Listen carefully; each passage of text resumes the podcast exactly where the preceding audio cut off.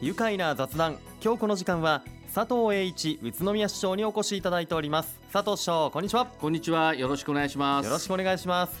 さて少しずつ暑さも和らいできてすっかりこう秋めいてきたなという感じですよね。そうですね。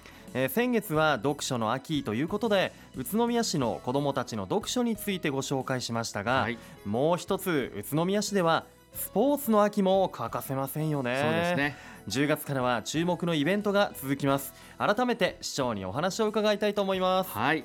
まずは今年も世界的な自転車ロードレース。ジャパンカップサイクルロードレースがここ宇都宮で開催をされます。はい。昨年の大会では過去2番目に多い13万2000人のファンが詰めかけたんですよそうですね。ホねテルの予約が取れないということでお叱りいただきましたけども はい、まあ1日で開催する自転車ロードレースとしてアジア最高位の大会でありますので、はいまあこの大会は国際的にも高い評価を受けています。うんツール・ド・フランスやジロデ・イタリアなどの世界トップレースで活躍する選手が熱く激しいレースを繰り広げてうん多くの感動を生んできました。はい毎年県外だけでなく海外からも多くの方が観戦に来ていただいてるんですね。はい、もう街中もう小笠山もね、本当外国人のね、はい観光客の方多いですもんね。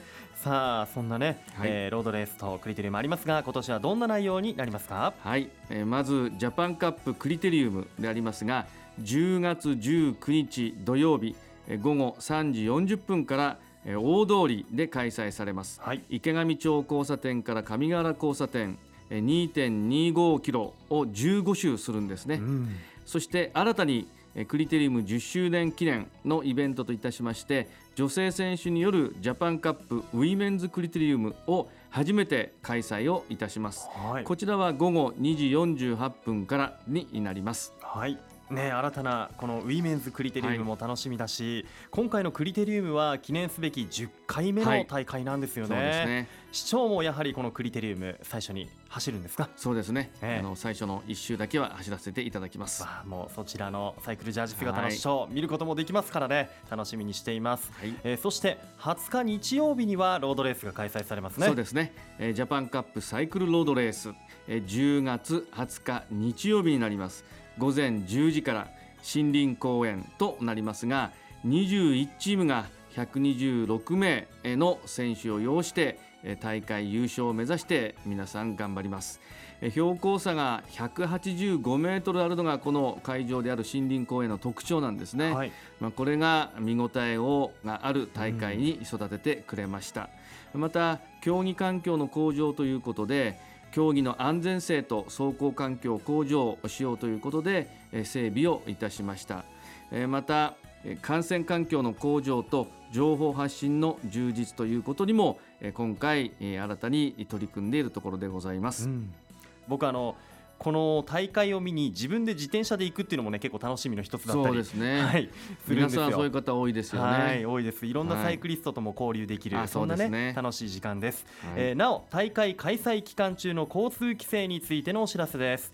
えー大通り周辺では10月19日土曜日の午後2時から5時まで、えー森林公園周辺では10月19日土曜日と20日日曜日に交通規制が行われます。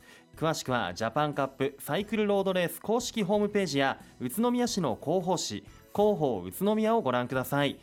さて市長、はい10月のスポーツといえばジャパンカップの他にもはい国内のバスケットボールのトップリーグ B リーグが開幕しますよね。そうですねブレックスは今年7月に宇都宮ブレックスに名称変更いたしました、はい。まあ、昨シーズンはチャンピオンシップセミファイナルで惜しくも敗退しましたが、うん。先日の関東アーリーカップで初優勝を果たすなど、はい。まあ、気持ちも新たにうん。王者を目指すシーズンが始まりますので、ぜひ皆様方にも応援をお願いいたしたいと思います。はい応援していきましょう、えーその他まだまだあります。秋のイベント教えてください、はい、まずえ食の大切さを伝える食育フェアが10月6日日曜日に宇都宮城址公園とオリオンスケアで開催されます、はい。えまた子どもたちが主役のみやっこフェスタ2019が10月12日土曜日オリオンスクエア市民プラザほかで開催をいたします、はい。またフェスタイン大谷が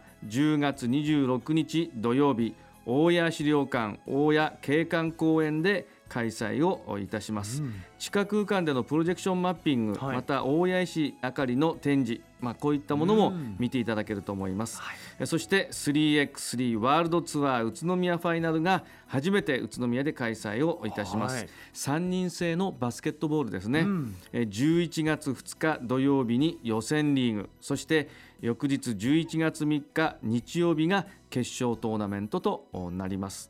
ご存知のように、はい。えー来年の東京オリンピックで、えー 3x3 が、正式種目になるんですね、はい。その前の年ですからうん。どこの国のチームももう本当に必死になって優勝狙いにやってきます。はい。えーぜひ皆さん本物の 3x3 の試合をご覧いただきたいと思います、はい、ここ宇都宮で、ねはいオリンピックの前にぜひねチェックしておきたいですよね。ねいやー10月から11月初旬までは毎週イベントがあって、はい宇都宮の街中大盛り上がりですよね。はいそうですね本当すべて楽しみにしていたいと思います。えー市長話は変わりますが、新たな取り組みといえば、宇都宮市内に小学校が新設されるそうですね。はい、そうなんですね。まあこの少子化全国的に少子化の流れですから新しい小学校を作るっていうのは全国でもまああまり聞かないですよね。うんまあ、そういう中で宇都宮は新設小学校を令和3年4月開設する予定でございます。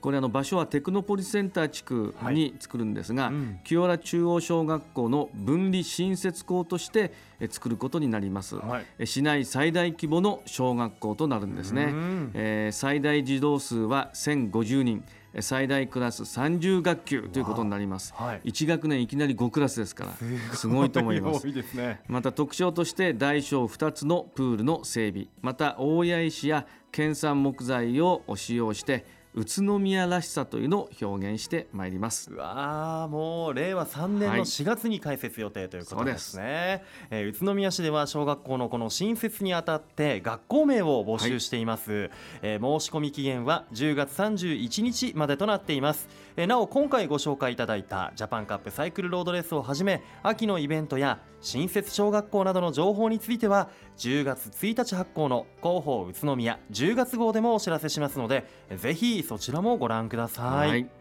それでは今日も宇都宮市の公共交通について皆さんから質問をいただいていますのでご紹介します。LRT についてオープンスクエアに行く以外に直接お話を聞く方法を知りたいということですが市長お願いします。はい、えー10月に開催されます市内のイベントに LRT ブースを出展いたします、まあ、そこで市の職員と直接お話ができるほか出前講座も随時受け付けております。出前講座。はい、LRT ブースの出展情報ですが、はい。ご家族でも楽しんでいただけるように LRT クイズやペーパークラフト体験なども用意をしております開催日でありますが10月12日土曜日えー場所はバンバ広場で開催いたします。えーまた10月27日日曜日これはロマンチック村で開催をされます。はい。また先ほどの出前講座でありますけども、はい。これも受付中です。疑問やあ質問に対しましてえ職員が丁寧にご説明をいたします。申し込みはホームページのお問い合わせフォームまた電話やメールでも結構でございます。えオープンスケアに LRT を再現したジオラマを今年設置することになります。はい。えー JR 宇都宮駅東口から市街地を抜けて鬼怒川を渡って工業団地へと至る、まあ、そういうジオラマでございますので、はい。ぜひご覧いただきたいと思います。はい、えーこれからねいろんなイベントやオープンスクエアでも LRT の最新情報に触れることができます。ぜひ皆さんもお出かけくださいなお LRT の詳しい情報はベルモール1階フードコート北側に開設している交通未来都市宇都宮オープンスクエアで見ることができます。また LRT 事業に関する特設ホームページ umovenext.net や Facebook も展開していますのでぜひご覧ください。引き続きラジオを聞いている皆さんからのご質問受け付けていますのでお気軽にお寄せください。さあ今日はこれからの楽しみのイベントだったり未来の新設小学校あと LRT の話たくさん伺いました。市長ありがとうございました。ありがとうございました。本日の出演は住めば愉快だ宇都宮佐藤栄一宇都宮市長でした。どうもありがとうございました。ありがとうございました。住めば愉快な宇都